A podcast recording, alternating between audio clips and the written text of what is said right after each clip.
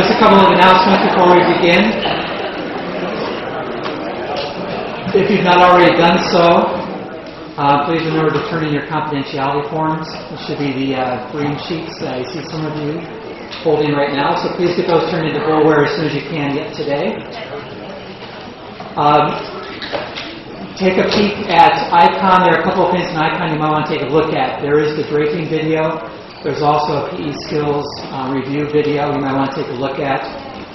Also, there's a resource called the uh, Curriculum Database.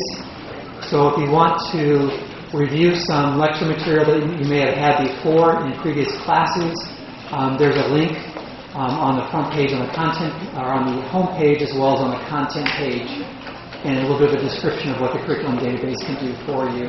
So please take a look at that. Got a little bit of trivia for you about the great state of New York. New York was the first state to require license plates on cars.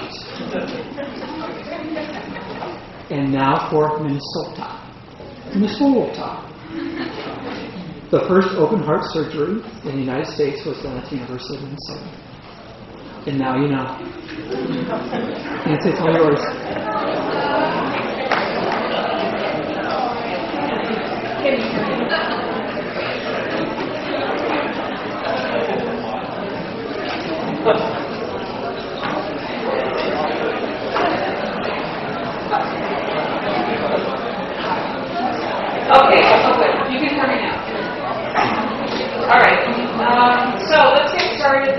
Important, lecture. Probably everybody thinks their lecture is the most important, but I'm right. Mine is the most important. We have a birthday today. No. Yeah. Apparently, uh, 24th birthday. Could you please?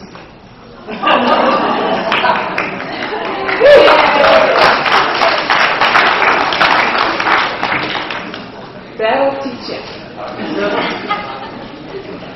anyway, all right. So, um, I, I, I'm just trying to remember now what we're talking about. Okay. So, depression and anxiety. Um, here's this is the first part of your second year, right? Congratulations. This is going to be a terrific year. Just one of the best years ever. So, um, okay. So let's look at. Um, and drama, optimism, enthusiasm. We're going to talk about depression. Um, but really, depression is common, depression is treatable, and depression is life-threatening. Okay? So you put all that together, it's very important to be able to recognize depression. It's very important to anticipate depression. It's very important to be able to talk freely about depression without the stigma. When I was in medical school, I remember only a couple of lectures. And one of the lectures that I remember is when Okay, I can't remember who said the lecture, but I remember what he said. And um, there's just a few moments, you know, that you remember, and one of them, I call them fist banging moments. And this is when the lecturer bangs her fist on podium and says, "This is really, really important. Do not forget this." All right, this is a fist banging moment. All right, people that have clinical depression um, have high mortality, high morbidity, suicide rate is high. All right, so I really want you to be able to, be able to anticipate and be able to diagnose depression. By the way, the fist banging moment that I had wasn't about depression, or that the gentleman taught us during back in 1991. His fist banging moment was don't ever, don't ever um, ignore a guaiac positive stool. and one would think that that's kind of a weird thing to remember your whole term, but I think really that that's true. Because what do we know about colon cancer? It's common, it's treatable, and it's life threatening. Okay? So remember that too.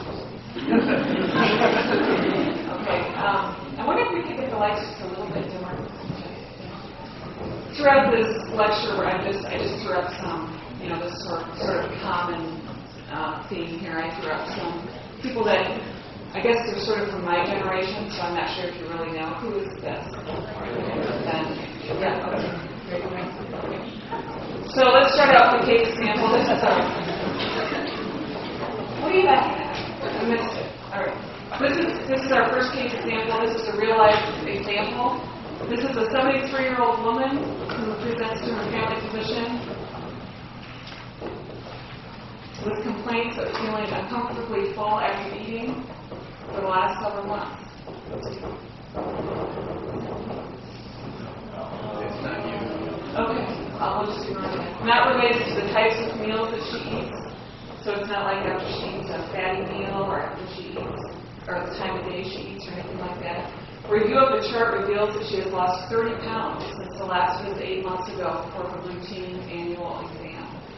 Now, that's your first red flag, right? I mean, this is not a, this is a big problem, 30 pounds in eight months. So what else do we know about her?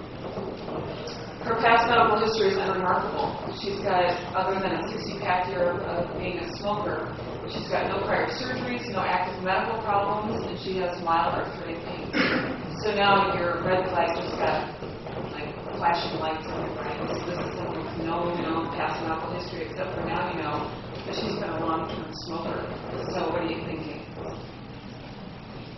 Some kind of cancer, probably, right? Maybe, at least it should be high in a differential. In terms of medication, she takes an aspirin every day because her neighbor told her that she should. She has no known drug allergies. In terms of her social history, her husband died 20 years ago of lung cancer, notably enough. Her five kids are grown, doing well, moved away, but they have a lot of contact. They're a real tight family. She's got six grandchildren, and she's very active in her community. In her family history, she has cancer, hypertension, and stroke. Right. So as I'm going through this, I'm thinking to myself, okay, she's got primarily GI complaints, but she's a long-term smoker. She's got cancer in her family history. I don't know what's going on, but I bet there is something. Physical exam is unremarkable. All right. So let's do some labs. CBC with, with your screening labs are also unremarkable.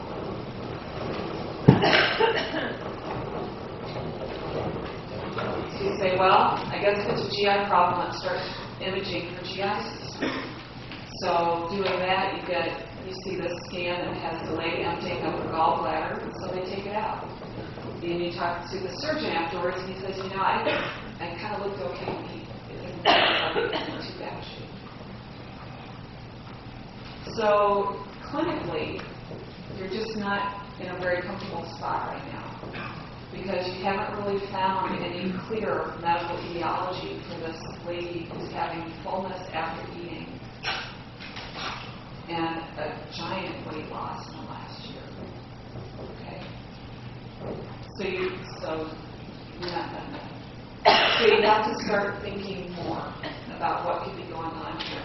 And you talk to the family, and they say, you know what, mom just has not been herself.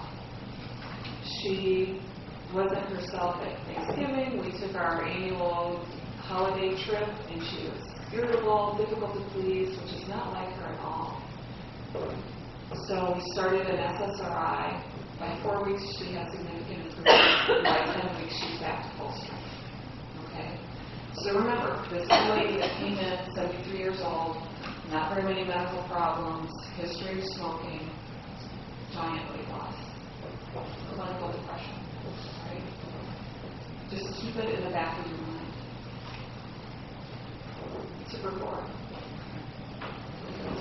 So depression is often, often not the chief complaint for the visit to the physician. Not recognizing the present symptoms results in undertreatment. And this is both in people who are coming in for treatment and for those of us who are trying to help folks that have these symptoms. The stigma related to having a psychiatric condition reduces the likelihood that depressive symptoms are reported. This just didn't really come up in the interval, in the history of present illness until everything else was excluded and we thought, well, what could it possibly be? What's going on? And depression responds well to treatment. So this is really a win-win situation. That's a big hint. I should have brought a little prize. Yes, thank you. So how do you recognize clinical depression? Four, or sorry, five or more of the following symptoms have been present during the same two-week period and represent a change from previous, previous functioning. Now, one of those five has to be a depressed mood or a loss of interest or pleasure. So you can't have all of this other stuff that feel real good, you know, in terms of your energy and optimism about the day. So, depressed mood, loss of interest or pleasure in activities, weight change, appetite change, sleeping too much or sleeping not very much, a change in your sleep pattern. Oftentimes, it's that you can go to sleep okay, but you wake up early and you can't get back to sleep. They call that terminal insomnia. Psychomotor agitation or retardation, so that means that you just are restless. Psychomotor agitation would be that you're just restless, can't get comfortable, pacing around, always feel like a little bit of angst. Or retardation is that you just, you don't, you just sit there you don't do. If you go and talk to someone that has clinical depression, oftentimes when you leave the room, you don't feel like you don't have much energy because they're just, they're so flat. You know, they just don't have much inflection in their voice. You can tell they don't feel good. Feelings of worthlessness or guilt, guilt about things that they shouldn't feel guilty for, haven't felt guilty for in the past. Diminished ability to concentrate, feeling indecisive and easily overwhelmed. Recurrent thoughts of death or suicidal ideation. So this is an important trend, right? Part of the illness, part of the brain dysfunction is that you, that people can become very morbid and preoccupied with thoughts of death, and that can lead to suicidal ideation. Once the depression is adequately treated, those morbid thoughts go away. Right? So that's why, if you suspect that someone that you're seeing in the clinic, a family member or a friend or whomever, doesn't really matter, is having a clinical depression, it's a good idea to say, you know what? Seems like things that you're feeling really bad about things. Have you ever thought that maybe it'd be better if you weren't around at all? I don't think you're going to give anybody the idea of committing suicide. Oftentimes it's a relief looking for you to say, is that, is that going through your mind? And as a physician, that's one of your jobs is to ask some of those uncomfortable questions. Maybe, maybe other people are hesitant to ask. Okay. Okay, oh, I gave it away. So, clinical depression. The, the mnemonic that I was taught that I kind of immediately wanted to forget because I thought I'll never remember that is SIG E caps. I don't know, but now it's in my mind, and I guess I'll just pass it on to another generation of people.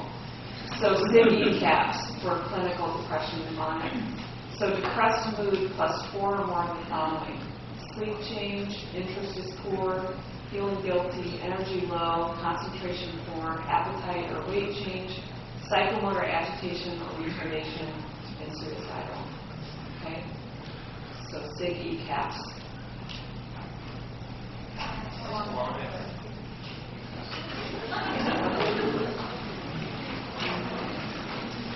So, evaluate depression the same way as any other chief complaint. It may manifest as fatigue, listlessness, weight change, vague somatic complaints. And just go about this the same way as you would go about chest pain or any of the other uh, chief complaints that people have. When did it start? How frequent? Persistence? What makes it better? What makes it worse? Any associated symptoms. There are many medical conditions that cause or mimic depression, and medications can also do the same. These are reversible.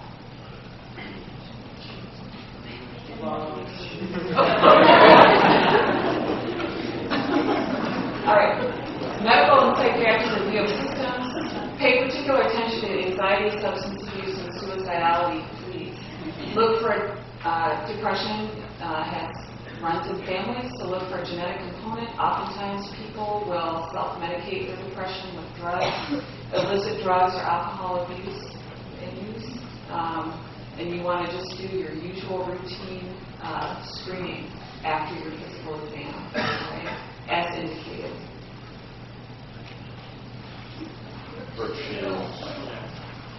Okay, make sure you evaluate for suicidality in all the patients. When something's one sentence, the only slide on the sentence, and in giant letters, this would be important.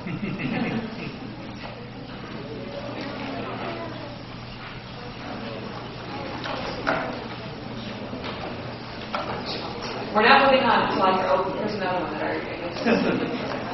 Okay. So, now we've, we've gone through a case history of depression. We've talked about how to diagnose clinical depression. And um, this is a diagnosis of exclusion, right? You want to rule out medical conditions that can mimic clinical depression. So there's a giant differential diagnosis list here um, of things that people can have that present as clinical.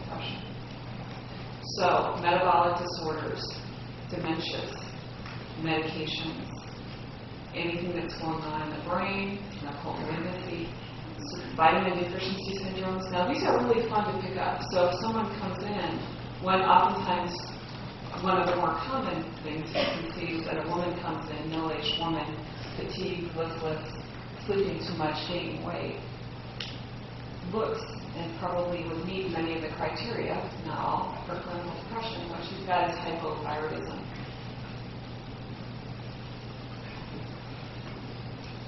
Lupus, toxin exposures.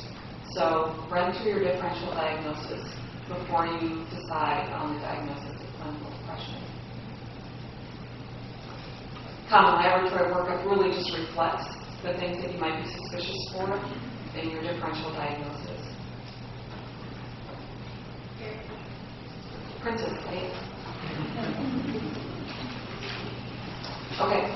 Who is at risk for clinical depression? 10% lifetime prevalence risk. Depression is common. Depression is treatable.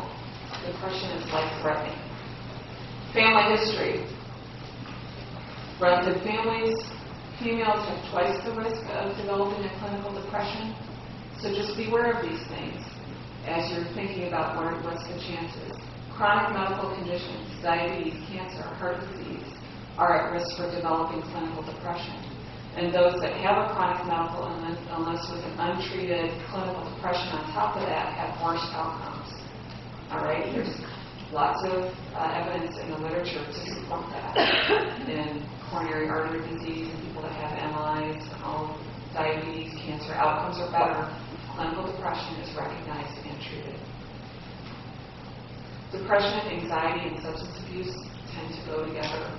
So when you're considering depression, ask about anxiety, ask, ask about substance abuse.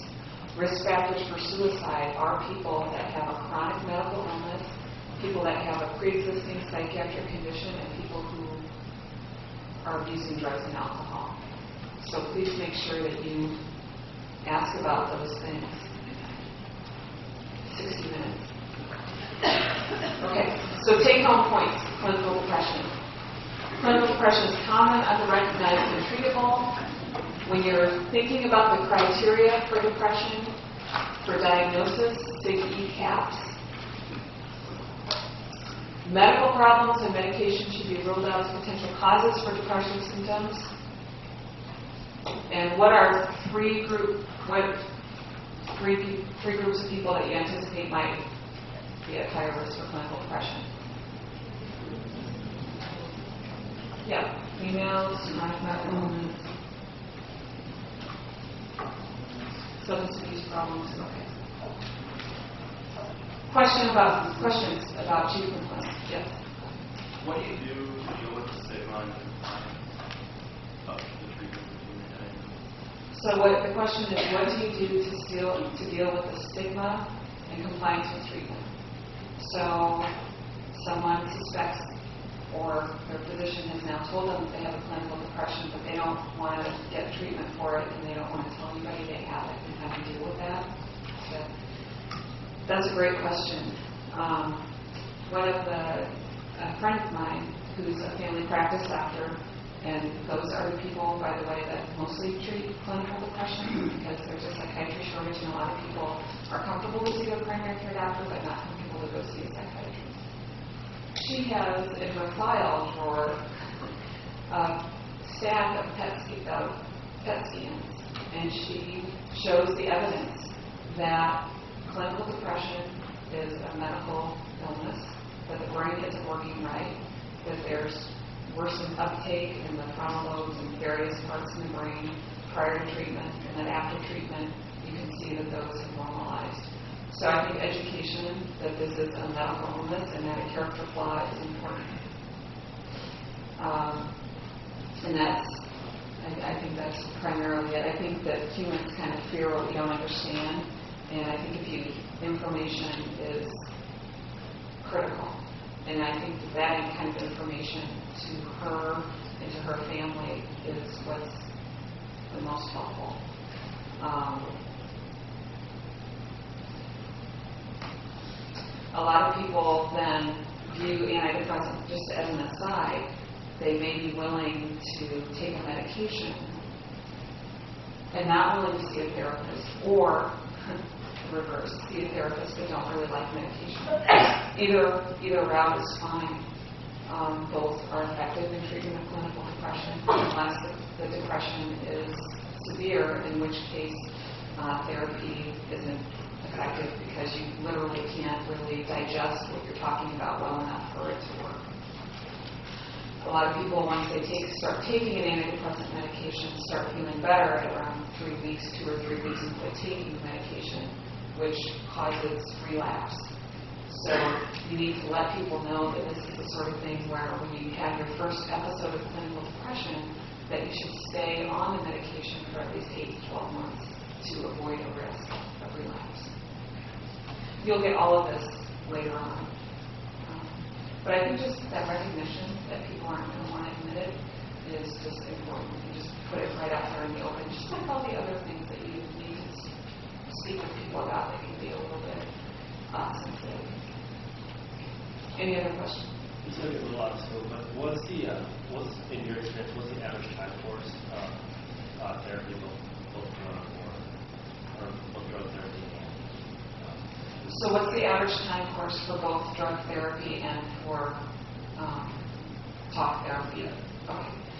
Um, In general, as I said, for your first clinic, first, a person's first episode of clinical depression, we recommend eight to 12 months of medication treatment before you consider tapering and discontinuing the medication. At that point, you have an idea of what you feel like when you are clinically depressed, so you can discuss with the patient what those early warning signs are and kind of try to nip things in the bud if you're going to restart a medication the next time around. Most people do have a second episode of clinical depression if they've had first. Um, in terms of therapy, that varies widely depending on what issues are there. Um, many insurance companies will approve a fixed number of sessions, and beyond that, you have to sort of petition and beg for more. Um, But I think the typical, what I, my experience has been when I refer people for therapy, um, is that they, they typically will approve eight or 10 visits in the next calendar year, something like that. Um, But I think it kind of depends on the person. Average age of onset for clinical depression. Anybody want to take a shot at that? You're at it, all right? Young adulthood.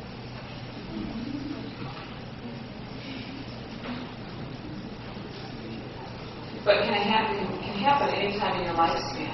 Look at this lady who's 73 years old and has never had an episode of clinical depression in her life. Okay? So don't think because someone's, you know, an elderly person that they can't have their first episode of clinical depression. Is there certain criteria for evaluating suicidality versus passing thoughts?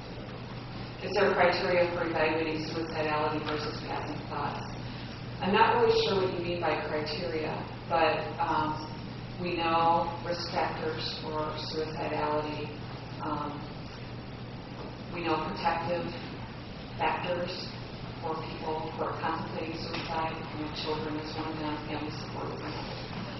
So I don't know that there's, um, How do you go, how would you say someone is, this person is suicidal versus rather than just, oh, they have? Yeah, so that's a very, that's a hard thing. How do you decide someone, how do you predict who, who's going to attempt suicide or who's just having a passing thought? That's difficult. I mean, you have to sit and talk and visit with them about, do you have a plan? What's your plan? Would you ever carry through with that? What, I mean, there's not really a good way to, you know, score it so you can just sleep better at night knowing that you didn't miss someone. Um, we will, you'll have at least one lecture on evaluating the suicidal patient, where we'll get into detail about how you do a good evaluation for that. So, any other questions? Okay.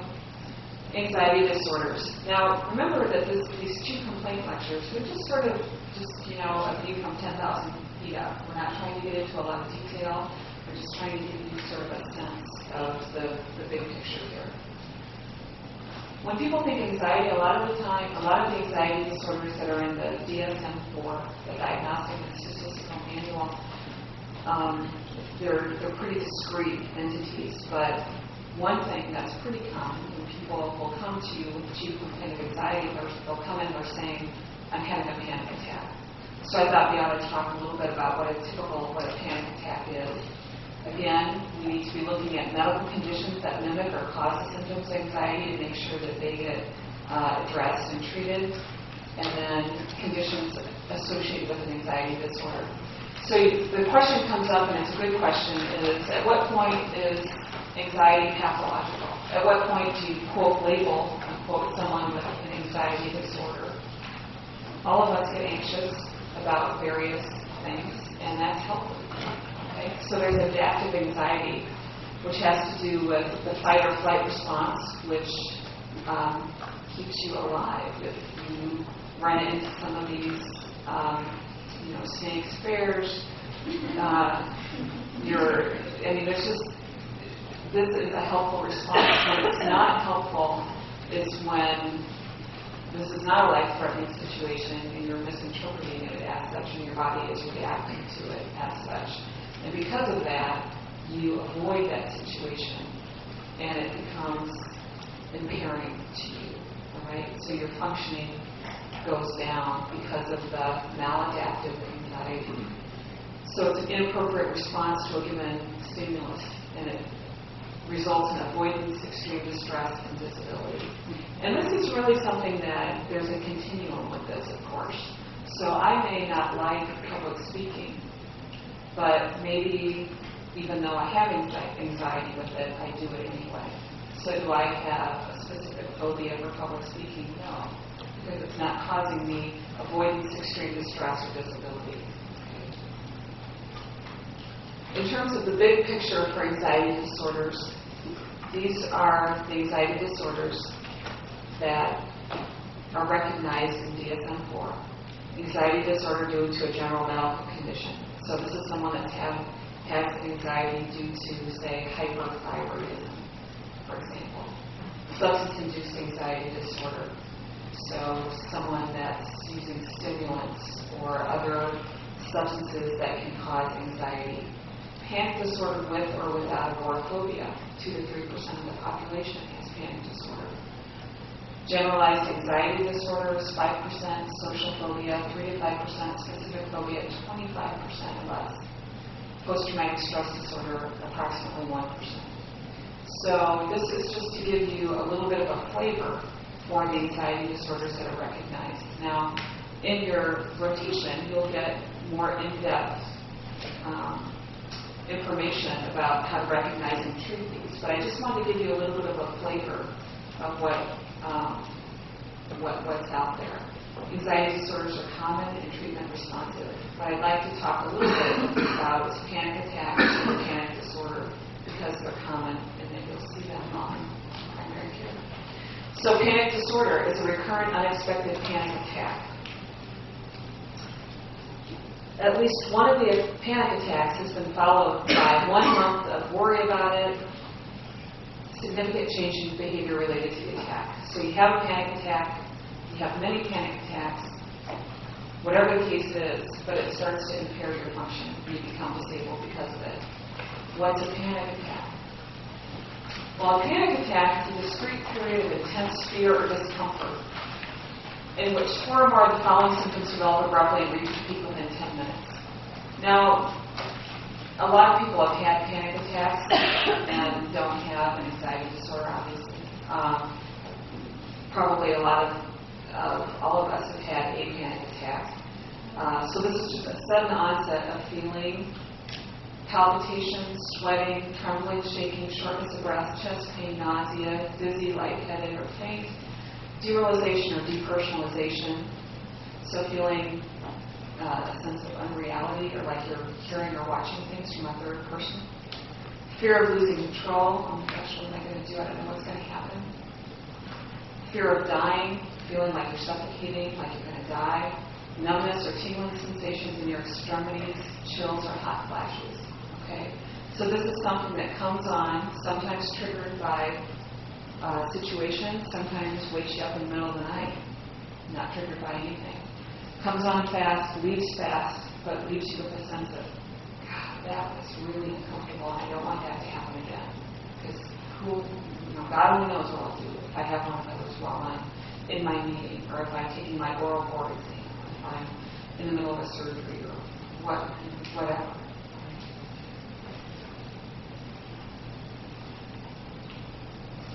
So someone comes in complaining of these, if you have these symptoms, probably your first visit is to your psychiatrist, right? It probably shouldn't be. Your first visit might be to the emergency room saying, I'm short of breath, I'm having chest pain, my heart's racing. Okay? So a lot of people that have panic attacks get a, get a quite a medical workup before it's realized that they have panic disorder same, same theme here in terms of taking history. And indeed, a lot of medical conditions can cause panic attacks. Too much caffeine will bring one on. Right? For some of us. Hyperthyroidism can bring on. Pain can bring on panic attacks. Hypoxia, hypoglycemia, angina. Lots of things can bring on a panic attack including psychiatric illness. So sometimes people that are having clinical depression will have associated anxiety and having panic attacks. Sometimes people have a primary anxiety disorder, like a panic disorder, and have panic attacks. Okay? So this is another one of those things where it's a common complaint that comes in. You rule out medical etiologies, but also consider that this could be a primary panic disorder. Don't forget about the suicidality, depression, and substance abuse in people that have panic attacks and anxiety symptoms. The good thing about panic attacks and panic disorders is that you get to be the hero here. They come on around the age that you're at now in young adulthood, and people will come in very impaired because of their panic attack or panic disorder, and they're worried that they're going, quote, crazy, unquote. Um, so maybe they had their first panic attack when they were in the grocery store line, and they thought maybe it was because they were hungry, because they went to the grocery store after work right before dinner.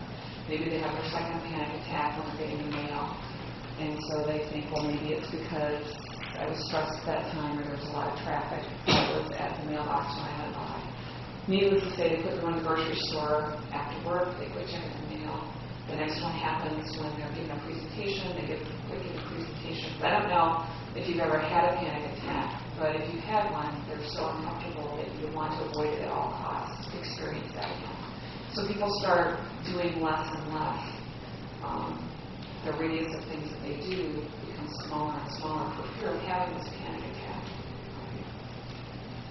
Um, so people come in with this and they've been ruled out for all kinds of medical conditions and they, you can say, I think you have panic. And, you know, uh, it's very treatable and you, you get to be a hero because people respond nicely to this. Um, so, Anxiety disorders are commonly treatable. Look for medical etiologies. They can be classified. Remember that list of things of, of the diagnosable anxiety disorders? They're classified by the clinical presentation. So if you do a good history and physical exam, you'll be able to sort out which of those anxiety disorders the person's having. Anxiety attacks have an abrupt onset with characteristic somatic symptoms that peak rapidly. And also monitor for comorbid depression and substance use disorders in someone who has anxiety. Because um, one thing that keeps panic attacks from coming is alcohol. Okay? So people drink alcohol, it works on the GABA receptors, and they don't seem to have panic attacks often. So easy for people to pick up a drinking problem if they're having a panic attack and panic disorder. Okay, so I wanted to go through a few cases just to give you a feel for the um, variety of types of chief complaints of anxiety that come along and, and, and what kinds of uh, things you should be considering. Two days ago, you admitted a 52-year-old married gentleman for evaluation and treatment of kidney stones. The nurses call you to report that the patient is markedly anxious and irritable. No family history of anxiety problems, not taking any medications that might provoke anxiety. So what are you going to do? Chief complaint here is anxiety.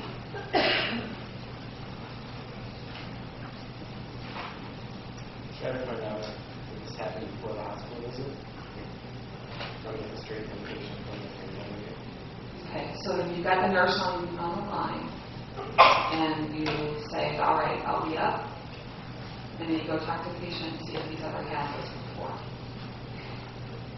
More collateral information.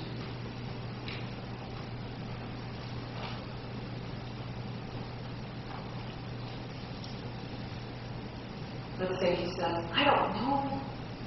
Who cares about that? Get out of my room. Part of the irritable part. Help me, do something or get out here. Find someone that can help me.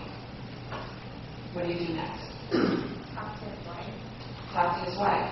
She says, know. I mean, he's usually not like this. I mean, you know, he has his moments, but.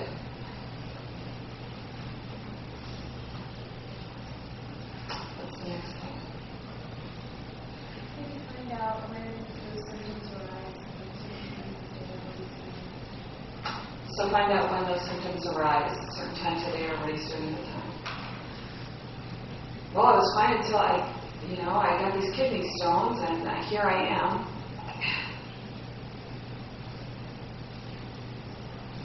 What are you worried about? What are you worried about? Why? What about? That's a dumbass question. Just tell me. Birthday boy? No, so this is, this is the kind of thing where talking to the patient isn't getting very far, okay? The wife is like, I don't know. I don't know.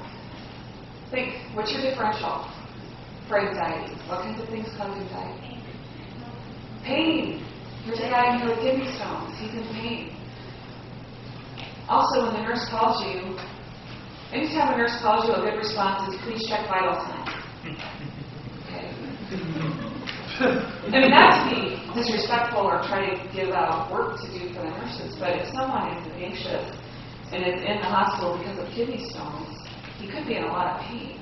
And his blood pressure's going to be high and his pulse is going to be high. He's anxious and he's irritable and his respirators are fine and his pulse is fine and his blood pressure is fine. Well, then at least you don't have to worry about something autonomic. What's another thing that can be happening for someone who has been in the hospital for two days and now is abruptly anxious? Lack of sleep could do, excuse me, lack of sleep could do it. What else could do it?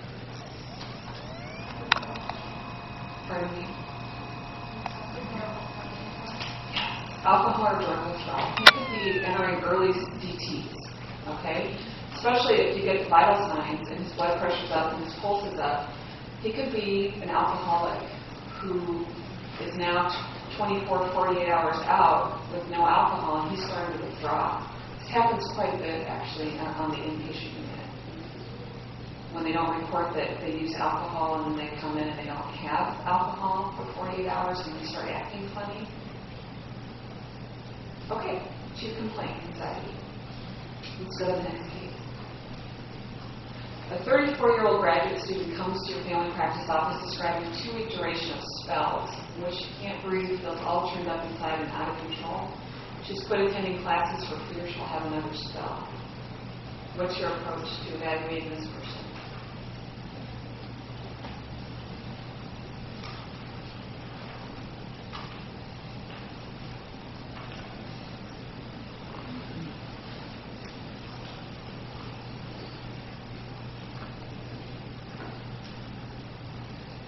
I know that you're not clueless about it. I know you're thinking, well, I'm going to get more history, you know, I'm going to, you know, get vital signs, and I'm going to find out if she has any family history of this, and blah, blah, blah. Okay, so, um, this is sort of, since, maybe is is less, a good, um, example, because we talk a lot about panic attacks and panic disorder.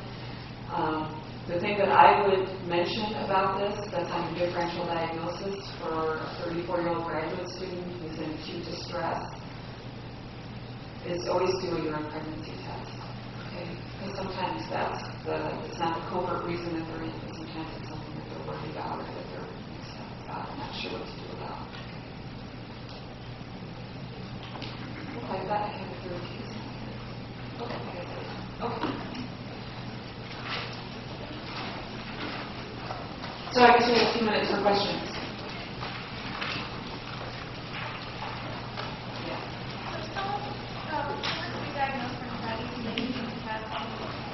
For someone to be diagnosed with anxiety, do they need to have panic attacks?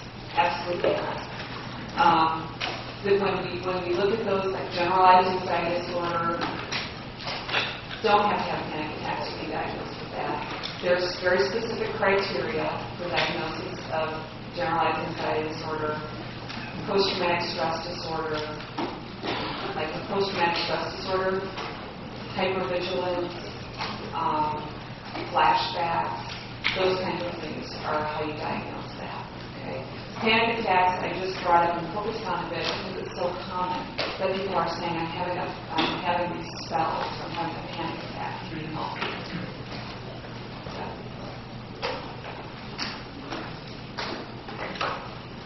well, thank you for your attention, and um, we'll see you next time.